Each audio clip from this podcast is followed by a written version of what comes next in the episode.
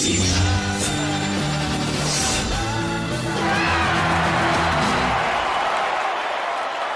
安，晚安，大家晚安。嗯，对，然后那个啊，大家都帮我们打啊，大家开电视。对，然后要要要谢谢，对，谢谢袁大哥，然后谢谢大家。对，我还要我还要特别我还要特别谢谢那个那个还要特别谢谢四华帮我牵这次线。啊，特别谢谢，对对，要谢谢大家的今天这样子跟我们一起聊天，这样嗯，蛮不错的，对对。OK，对我我应该还有机会可以继续找吐槽场啊，对，有机会，有机会可以把那个大家这群连那个什么飞车飞车的那个人啊，或者其他武术方面的人啊，嗯，大家来吐一场，对对，最好是大家一起上来吐一场，对，这样搞不好会更精彩的，嗯，对，嗯，好，OK，那那初兄你要聊那个。我我对我一直很想要讲那个塞西尔酒店这件事情，这个啊，我从那个嗯那个那几位大哥那个可以可以对，想要那个休息就可以自由联系了，因为接下来是另外一个话题，接下来是别的话题，对，可能我从哦，谢谢，OK，好，我从上个礼拜我就一直很想要讲这件事情，可是上个礼拜也是一样，那个什么有人喝醉酒嘛。对，然后我上个礼拜还胸，我上个礼拜还有胸痛的那个毛病，这样子。对，所以我一直本来一直很想要讲这个东这个题材的，因为这个题材其实有点像是接近我的那个什么，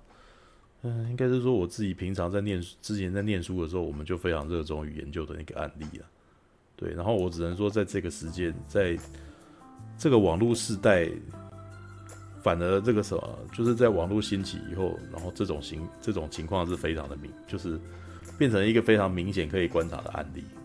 对，所以我其实真的忍不住，真的想要聊这个东西。对，那好吧，那个什么现场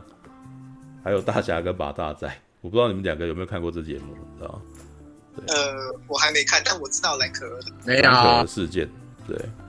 那那那个什么陪我，陪我哦，在讲蓝可儿事件哦，对啊，蓝可儿事件。对，你说的是 Netflix 那个吗？对对对对，犯罪现场，塞西尔酒店的那一段片吗？对对对对。哦哦，对对对，这个我我大概有稍微了解一下，但我没看。其实它是一支四个小时长，就是四集的纪录片啊。对，然后我我其实觉得那个 Netflix 最近做的这一系列，其实是在想要探讨，借由这些案件，然后来探讨那个什么网络审判事件，知道？它叫媒体媒体审判，媒体以前以前我们叫媒体审判，但现在我真的觉得更接近所谓的网络审判，知道？哎，他是不是做一个那个网友追查杀猫的凶手？就对对对对，之上之前不是还有一只叫猫那个啥别惹喵皇吗？对对对，对，但但那个纪录片我没有看，因为我其实对于那个虐猫这件事，我内心其实很有阴影。我一听到这个有虐猫那个啥的事件，然后他们要，然后我就其实不是很想要接触这个讯息，你知道？对，那蓝可儿呢？蓝可儿事件，我我觉得那个啥，大家可能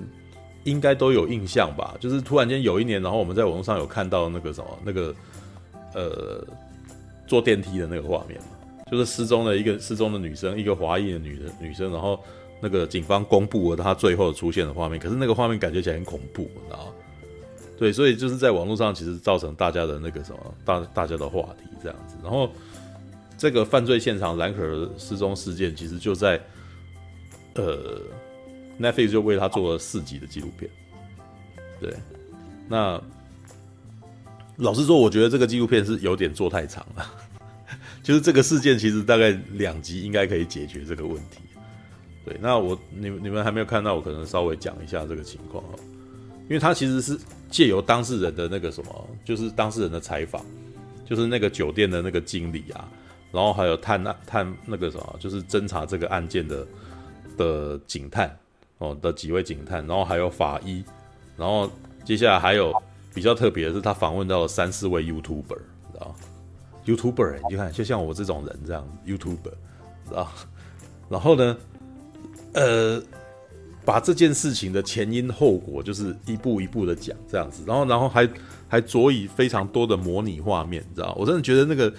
犯罪现场就是这一支纪录片，大概是非常探索频道式的式的那种纪录片，你知道吗？有一阵子我们应该以前在探索频道会看到那种东西啊，就是会会会用非常多的模拟画面，你知道吗？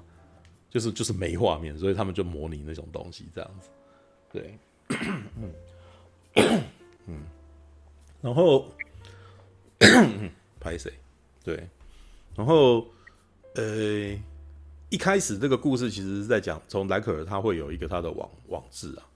对他们他呃，莱可儿他自己平常在用的那个社群网站，在台湾比较不红啊，叫做 Tumblr，知道？就是就是那种写日记的那种东西，跟脸书是很像的这样子，然后他会。他会记录他的每一天的那个过程，这样子。然后呢，他到了洛杉矶的塞西尔酒店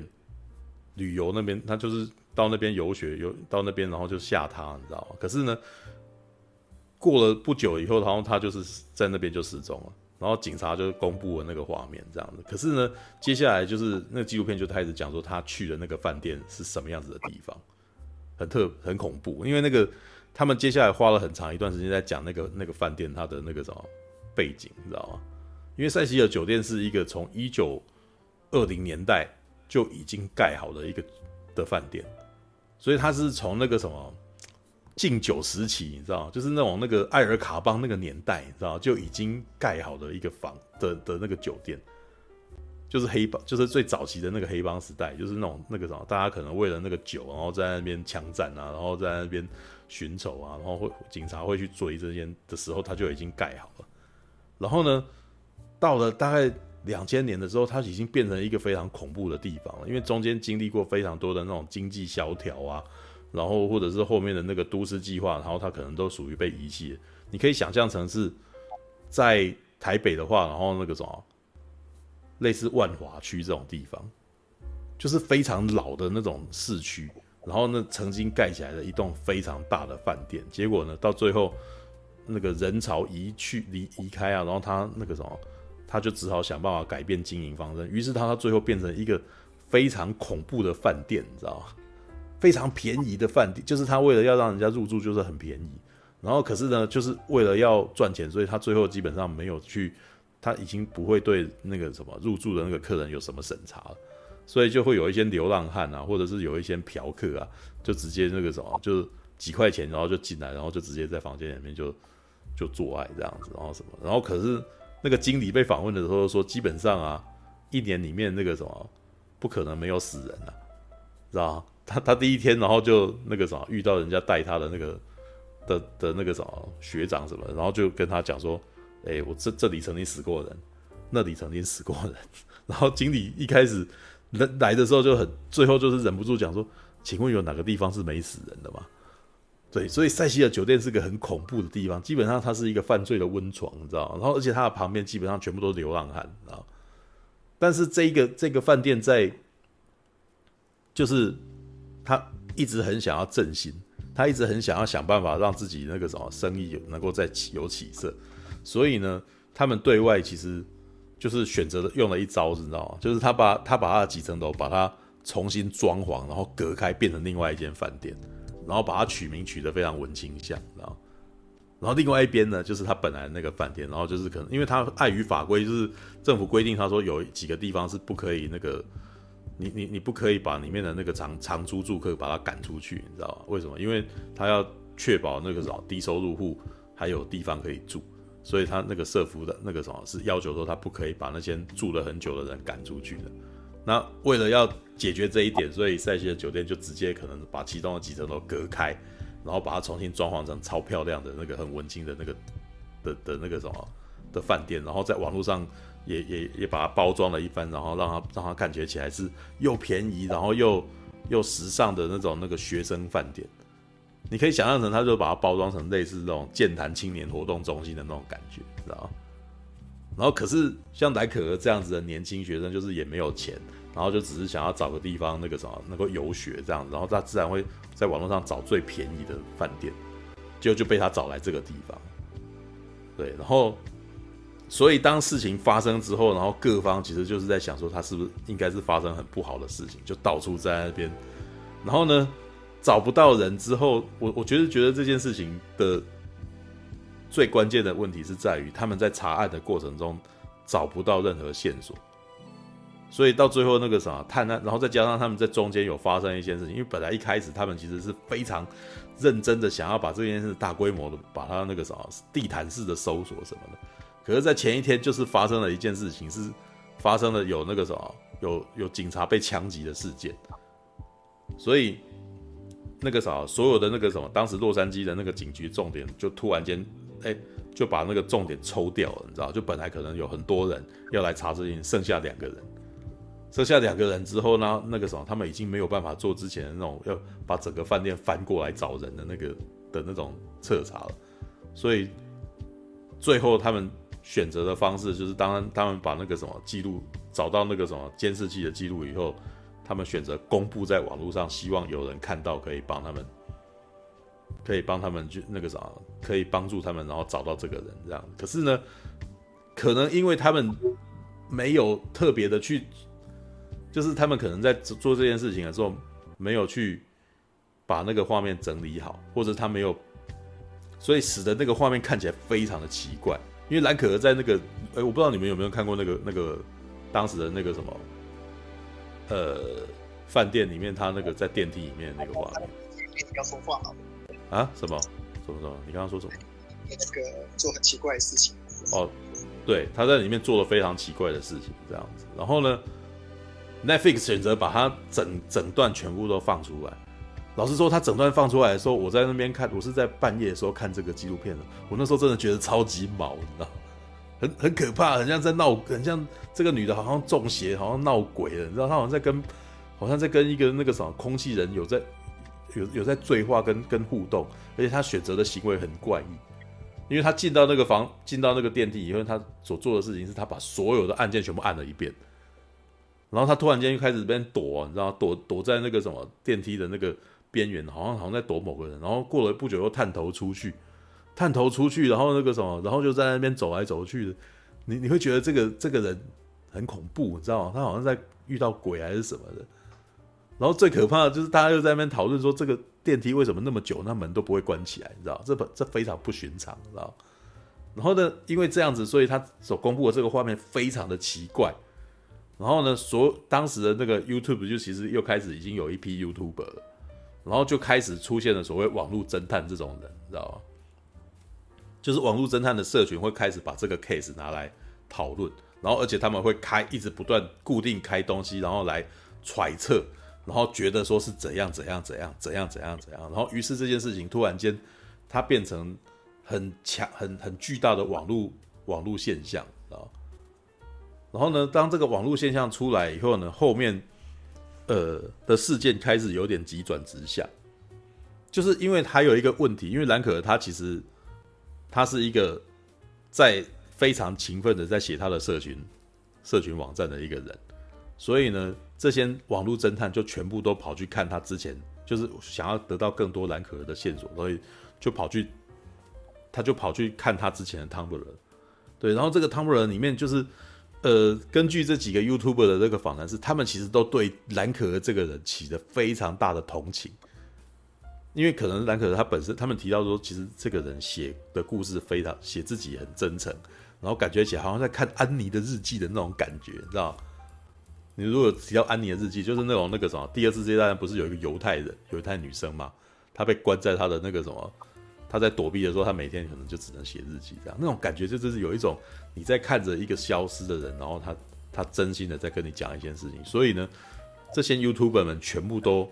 非常关心兰可儿，就是觉得好像这个女生好像认识了她一样，这样，然后就开始很努力的要去找她。对，然后呢，后面的事情发生就是兰可儿后来被发现死掉，但是她死的地方非常的诡异，她死在顶楼的那个水塔里头。可是顶楼死在顶楼的水塔非常的不寻常，因为她在里面是没穿衣服的，然后呢，盖子盖上。知道，然后所有的网络侦探就就那个什么就都爆炸，知道这一定是凶杀案啊？怎么会有的那个什么？你查怎么来查都没查到，结果为什么那个他最后会发现在水塔里？一定是有人把他丢到水塔里面，而且他为什么没穿衣服？是不是被奸杀？而且还有把盖子盖起来？所以哪一种人会选择把盖子盖起来这样？所以于是呢，就是他们就是疯狂的开始在找，就是就是过了，甚至很多网络侦探在过了那个什么一段时间，还跑到了那个饭店里面去去拍影片，然后去直接走探那个地方，就是去去查去看去搭兰可儿搭过的电梯，然后去看他自己住过的地方之类的。然后就每一个每一个网络侦探都非常努力的在找那个蛛丝马迹，你知道，在找找各种觉得那个什么觉得有问题的地方。然后当他找到有问题的地方，就录一支影片，然后那个什么泼到网络上面，然后告诉大家怎样怎样怎样，他觉得怎样怎样怎样。然后下面的留言就会怎样，就就会有非常热烈的回应，这样子，这变成一个非常特别的一个状况，网络办案，知道，而且是这些人是网络侦探，知道。然后，可是最后的情况其实是很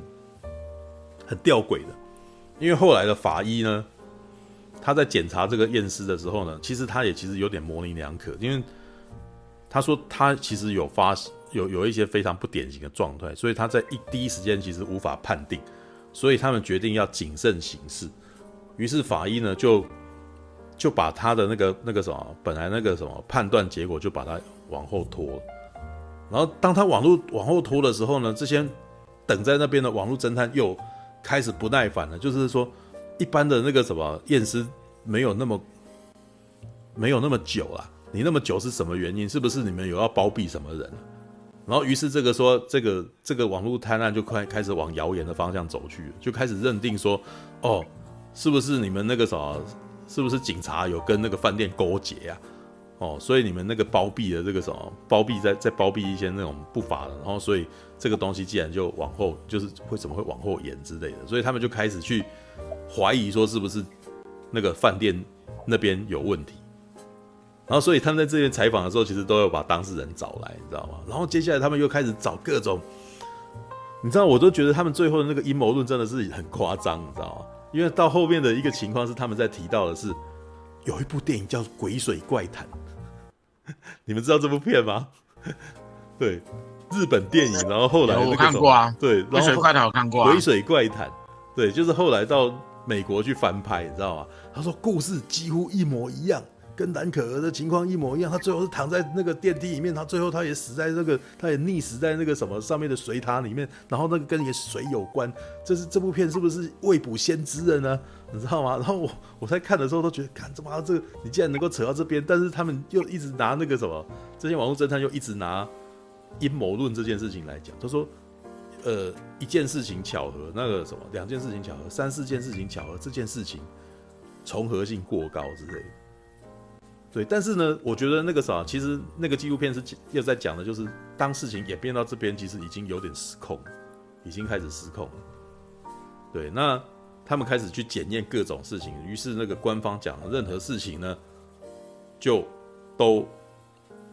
官方要讲的任何事情，突然间他们都好像没办法相信。对，那里面有一个最呃，有一个那个啥，非常非常可怜的一个人啊，你知道吗？有人开始检开始检验，去找各种可能伤害他的人。然后呢，有一个那个摇滚歌手，你知道？那个一个那个什么走那个那个死亡摇滚的那个歌手。然后呢，哎、他曾经住过塞西尔酒店。然后就，就网络上就肉搜他，然后就说他那个曾经住过塞西尔酒店。然后呢，然后因为他拍了非常多那个感觉起来是在宣在讲死亡的议题的那种 MV，然后里面提到的内容，然后大家就开始检验他的那个歌词，就是说这个歌词里面感觉起来好像就是在杀兰可儿的，你知道吗？然后而且最有趣的是这件事情那个什么被肉搜出来呢，还跟跟还跟我们台湾媒体有关系，你知道吗？然后后来他就找到了这个。这个那个什么歌手当事人，你知道？他说这个歌手，他说他有一天，就是突然间他的朋友传讯息来说，你到底做了什么？为什么你怎么上了新闻？这样，然后他就点开那个链接，发现是一个台湾的媒体，你知道吗？然后，但是我觉得很好笑，因为那个纪录片基本上是把它变造了，你知道，就是那个画面不好像不能够用当事网站的。然后后我们后来我后来去找一找，说好像这一这一则新闻是东森东森新闻云的啦，你知道，就是。呃，台湾媒体报道那个什么，呃，他可能是嫌犯这样子，然后于是就有疯狂的网民就是蜂拥到他的面前说：“你是不是杀了兰可？出来认罪吧什么的，你知道吗？”然后呢，但是傻又是那个什么，这个这个歌手基本上他又可能他本身对自己的包装跟他的小心维维持他自己形象的问题，导致了这个这第二件事情，他的澄清变得很悲剧，你知道吗？因为他呢就录了一段影片说他自己没有杀兰可。可是，在这件事情的时候，他又把自己戴上头套，然后把画面弄得很恶心，就是看起来很恐怖，然后用变声器这样子，我没有杀兰可这样子，然后，所以这感感觉起来完全没有澄清之效果，所以大家更愤怒，你知道吗？过了不久以后，他有提到说他的网站、他的频道全部都被停权，然后被检举到停权这样子，所以他他那个时候就觉得有一种被被霸凌非常害怕的感觉，因为他其实觉得那个什么，他的那个发声权消失了。对，那而且根据他的那个什么，根据他的那个呃的足迹啊，应该是说他的他拥有不在场证明。他那他他入住塞西尔酒店是在兰可儿进发生事情的一年前，所以基本上这两个人是可说是完全没有交集的。但是呢，网络上面的人是根本不会相信这件事情，而且跟他们大概基本上到最后其实变成他们只相信他们自己相信的事情了。然后是，于是到在这个情况的后面，就是那个法医的那个什么，他们的那个诊断出来了。法医诊断出来以后，然后他们又要去检验这个法医的诊断。他说他这边可能有化掉，那化掉是不是你是包庇什么人？所以后来你决定什么，所以你才把它化掉呢？对，然后这件事情到最后其实变成，呃，警方的结案事件那个什么没有办法让网络侦探们满意。所以很多人其实到最后其实都已经那个什么，内心有一个断定，说这件事情是凶杀案。但是警方他们最后结案，基本上这是一个意外事件结案。然后，但是呢，法医他的解释，他法医有做出一个解释，就是说可能他掉到水里面之后，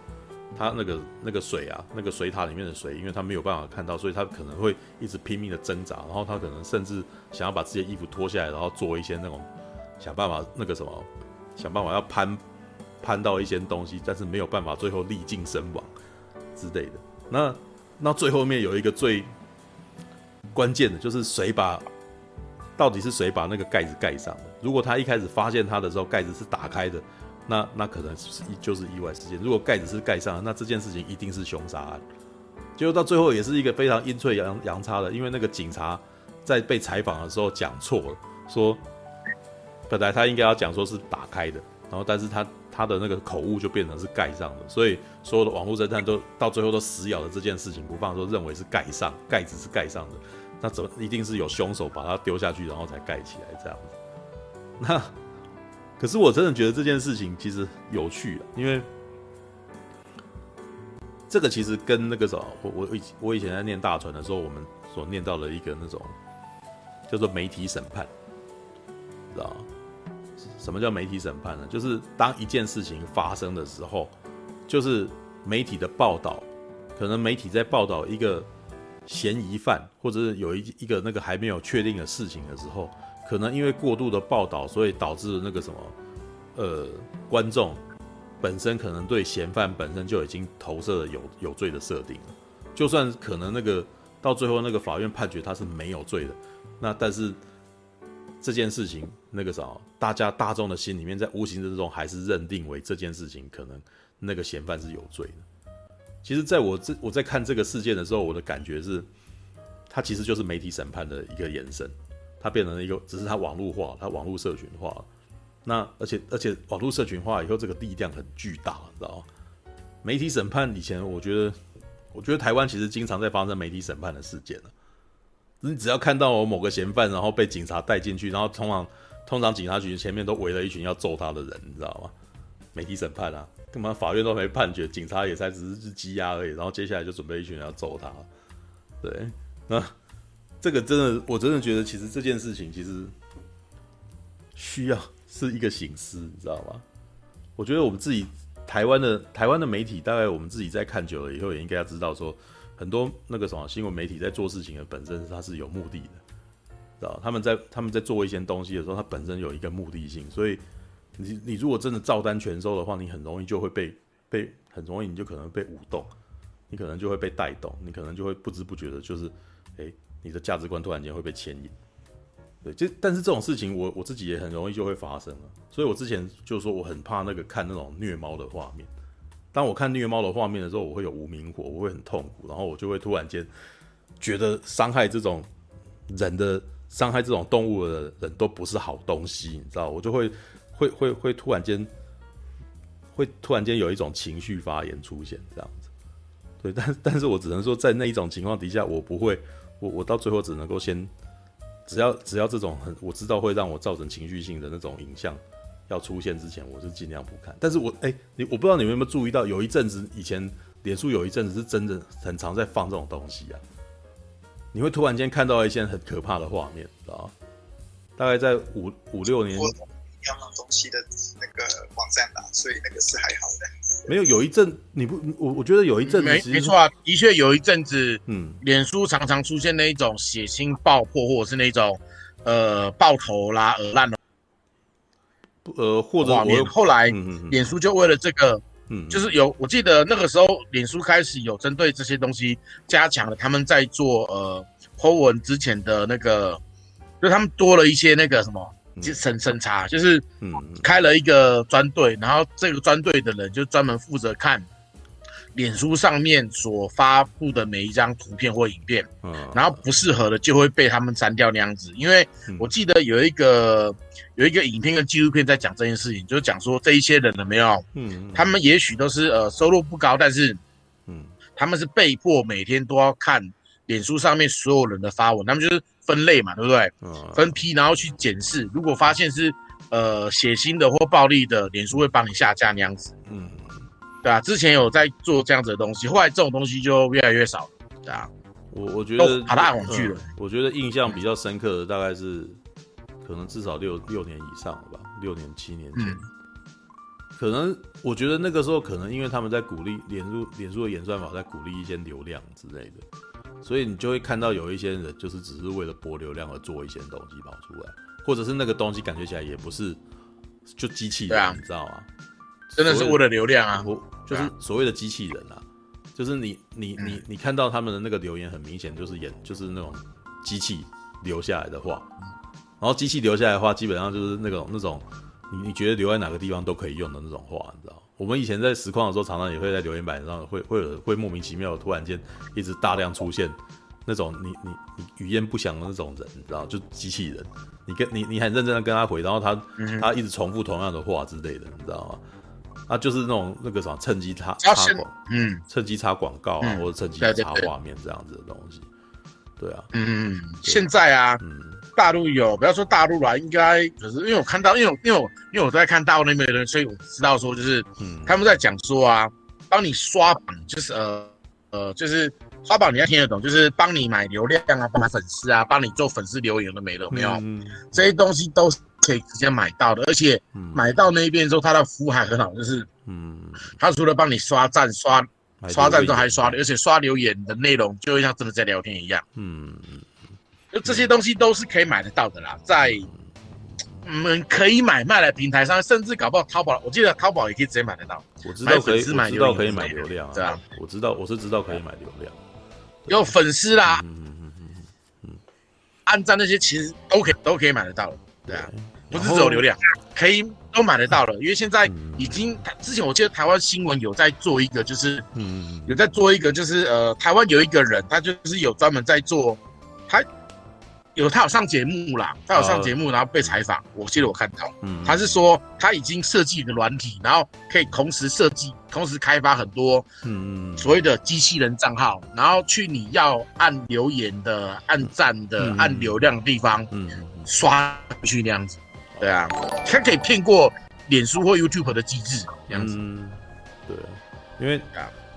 六大我刚刚还没讲完啊，就大概六年前哦。就是你，我我我印象中，我真的就是看到了不少那种很可怕的东西。有一些是色的，有一些是色情影片。对，那有一些呢，感觉起来就是强奸画面，你知道吗？然后就就就是那种会突然间大量的在我脸书的那个的那个什么页面上，就突然间就刷出来这样子。对，然后呢，呃，大概可能过一两个月以后，这个东西突然间慢慢没有了。但是你可以感觉起来，就应该是有人想要再投放一些东西，然后突然间冒在在你的那个什么，你的那个讯息页面上，就是就就冒出来这样子。对，然后有一阵子，当然那个时候有一阵子是 ISIS 的东西特别多，知道斩首画面啊，枪决画面啊什么的，啊那个那种的，真的就是有点，就是他他真的是故意的，因为很明显他只是要让你注意到一些事情而已。那脸书的特性又是，只要能够博眼球的东西，大家都会稍微看一下这样子。对，但是但我其实觉得那个什么，这几年有一件有趣的事情啊，对，就是我我今天在这个。我们今天下午的时候才在聊那个 Clubhouse 啊，跟 Podcast 那个什么这个文化，为什么突然间在这一两年内这么的兴盛，知道吗？我觉得还有一件事情就是网络讯息爆炸，知道吗？网络讯息爆炸，然后导致那个什么观众那个社网络的社群网络的使用者啊，变得对影像影片这件事情变得没有那么有兴趣。啊，我我觉得那个什么，在 YouTube 刚刚出来的时候，事实上，因为对于那个什么一般网络社群的人来讲，就是一件非常新鲜的事情，所以那个网络的那个 YouTube 就是大家会非常有兴趣，就是有看到一些创作者做东西的时候，我们都会觉得很有趣，我们都会看这样子。对，那脸书后来也就是跟上，就是所以你可以看到脸书也开始上传各种东西。但是我其实自己在做社群的时候，我发现一件事情，就是。我发现我上传影片，其实我的那个什么流量没有很高，反而呢，我做一些那种图片、图文的那个讲解，或者是相片的时候，会特别多人看，啊？然后我其实觉得这这件事情跟跟 Clubhouse 的兴起跟 Podcast 也有一样的情况，就是我们现在不太想要花太多时间去看很长很长时间的影片了，因为影片的量那个什么又多，然后品质又不一定很好。尤其在现在串流解禁的这个，就是现在我们一些那种那个什么比较高品质的电影啊，或者是影集，全部都是转转移到了串流上面。于是呢，这些观众全部都流到了那个地方去，你知道？大家已经等于是大家其实那个什么上了网，那个什么可能会去看的时间是那些华纳啊、迪士尼啊、派拉蒙突然间跑来跟 YouTube 啊的这些那个什么创作人一起抢这个我们看东西的这个时间。所以，我们如果要么不是去看这些串的，所以我我觉得有一部分 YouTube 的流量大减，你可能跟这个有点关系啊。对，然后呢，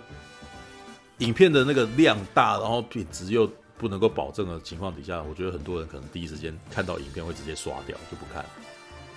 对，那可是我们在本体，我们的本体本质，我们还是想要获得讯息的，还是想要获得资讯的，那怎么办呢？我们可能。会变成一心二用，我们可能会变成我们边做某件事情，然后耳朵又边听某个东西，这就是我觉得 Podcast 为什么会出现的原因，因为 Podcast 是可以一个边听然后边工作的一个东西。那 Clubhouse 呢？Clubhouse 是 Podcast 的进化版，就是你不但可以听他的讯息，然后你还可以进一步的进来举手跟他互动。对，但是我我觉得那个时候这几个大概我觉得这一个月过来，这个时候 Clubhouse 迅速成熟。你知道，从一开始的那种初创啊，然后每个人愿意跟大家那个掏心挖肺讲事情，到现在很明显的开始大家选边，你你会可以看到很多 Clubhouse 的那个性质本身就开始开始归纳了，你知道。然后但是有趣的是啊，就像是 IG 那个地方那个什么漂亮女生特别容易红，对，因为 IG 是一个那个什么以以画面为主的地方，对。那我觉得 Clubhouse 也有一个现象就是，哎、讲话好听的比较容易红，知道？我不知道是不是这个，我觉得大家可能可以提供一些。我觉得你你泡 Clubhouse 的时间真的太长了，知道？你大概是我们那个夜未眠的泡 Clubhouse 里面最长的一个人。没有，我我觉得不是讲话好听容易红，而是讲话辛辣的特别容易红。讲话辛辣的，大家想听爆料嘛？讲话辛辣的会有一个客群，但是我真的觉得你的口条好的，绝对绝对在这一在这个 Clubhouse 里面占有绝对优势。哦，口口条好真的蛮重要的，因为我之前在听有关于 podcast 的东西的时候啊，嗯，就听到有人讲说，因为毕竟，呃，虽然说 podcast 是只是听声音，但是事实上你的设备反而某个角度来讲，甚至比拍视拍影片重要，因为它只有声音。如果你收音不好，或者是呃一些东西没有做到该有的水准的话，听的人很容易听不下去。嗯，是啊，就是如果他所以反而做 podcast 的内容不是那么容易那样子。如果他讲的内容本身没有办法一个主题与重点的话，他但是 podcast 比较在一开始就可能会是需要在写稿或者是做做出一个主题来的吧。对啊，像我们这种闲聊式的，嗯，是啊，是啊，算是反反而比较不是不是主流。他们，我我觉得他们都是属于比较严谨，喜欢把它组成一个二十分钟、三十分钟左右的东西嘛，对吧？嗯嗯嗯，对啊，对啊。那 Clubhouse 反而是比较随意的，比较流动，所以我才说 Clubhouse 很像夜未眠，知道吗？All right。好吧，好啦，我大概讲完，我大概讲完了塞西尔那个什么酒店这件事情，因为我本来很特别两点的感觉，我本来感受是对这件事的感触深，是因为我觉得它是一个它是一个赤裸裸血淋淋的网络审判事件，知道就有人这有人因为这件事情受伤了，知道被群被群众围剿，然后为了他不存在，他可能本来不应该拥有的罪名，然后他就被人家弄了，然后我在看那个时候感触超深的，因为。这种事情其实我们也那个什么或多或少应该都遇到过。当你当你恨一个人，跟你讨厌一个人的时候，你会开始组织群众，然后去疯狂攻击他。然后至于这件事情本身是对是错，你其实根本就不重要，你只是讨厌他而已。没错，真的是这样子。因为这两天有群主才发生类似的事情而已。对啊啊，对，所以唉，累烦了。好吧，All right，好吧，那就先这样子哦。对，时间不早啦，晚上两点零八分。意外又到又到点，对，没有那个啥，今天的情况，我觉得那个啥也是一样，前面一个钟头在那边搞技术性问题，但我刚刚已经发现问题在哪里，就是双重灯，呃，两个两个，就是两个两个装置同时登入 Clubhouse 以后，它的麦克风竟然是共用的，所以我一个要关麦，一个要开麦的时候，然后你就会看到那个麦克风显示忽关忽关忽。忽关忽开的莫名其妙状态，你知道吗？怎么回事？这样对，然后呢？为什么陈佑他们讲话没有声音呢？因为我这边开麦，然后我这边那个好像是只有我讲话，然后都不会有他们的声音。对，这个超莫名的，你知道吗？好吧，这是装置是没有问题的吧？就是你这样装其实是没有问题的。对，我这样装没问题，但是我唯一要解决的是，我必须要有另外一支电话号码。这样子可能比较没问题，就就不会有这个问题。对，就是我必须要再弄一支，这应该还蛮简单的，我用个易付卡应该可以解决这个问题。对，用个易付卡，然后用另外一支手机登录，然后这样子会有两个账号，两个账，然后有一个账号专门在听的这样子，然后另外账号用来讲，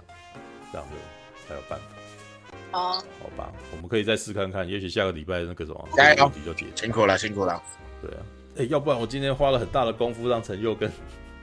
顾兄能够跟能够参加 Clubhouse，你知道？对，我相信顾兄，我相信顾兄今天应该很开心呐、啊。今天前半节都是顾兄在跟他聊天啊，对不对？对啊。前半节。对啊，我我相信顾兄找到知音了。哇，终于梦遇到一个人也在玩枪，然后那个可以跟我一起骂骂政府啊，看。好吧，那个时候。呃，大家可能这个啥，今天还是会感觉到音质有点不适不好。对，那我刚刚也感觉到那个什么，有时候影片会突然间跳一跳的，对，就是声音会突然间断一下断一下。对啊，所以这个礼拜还是技术性问题，那个啥，那希望大家能谅解，对，好吧？我希望下个礼拜就可以把这个问题解决掉了。对，我希望下，哎、欸，我一直很希望我能够能够聊动漫，你知道吗？对，我希望能够下个礼拜可以聊那个。九零年代动漫画，对，能够聊一些，嗯，什么呢？幸运女神、逮捕令、三只眼、三只眼，哎、欸，就三只眼，三只眼，还有乱码二分之一之类的东西。对，呃，我看到有网友留说，苹果居然一直在受毒死，妖兽毒死啊，那个什么转校生毛音啊。对，美好的九零年代，那个我一直在物色、那个。银兽学员啊，不不不，银兽学员这个我就不知道了啊。对，但是我知道同级生啊，对，就是，好啦，就是没有我我同级生，我只是觉得说，我们也许在 Clubhouse 可以，当我要开一个动漫房的时候，也许可以更容易找到朋友吧。因为之前，嗯，我觉得 Hangout 我们做夜未眠的 Hangout 那个什么那种，基本上是我一直以自己的独立。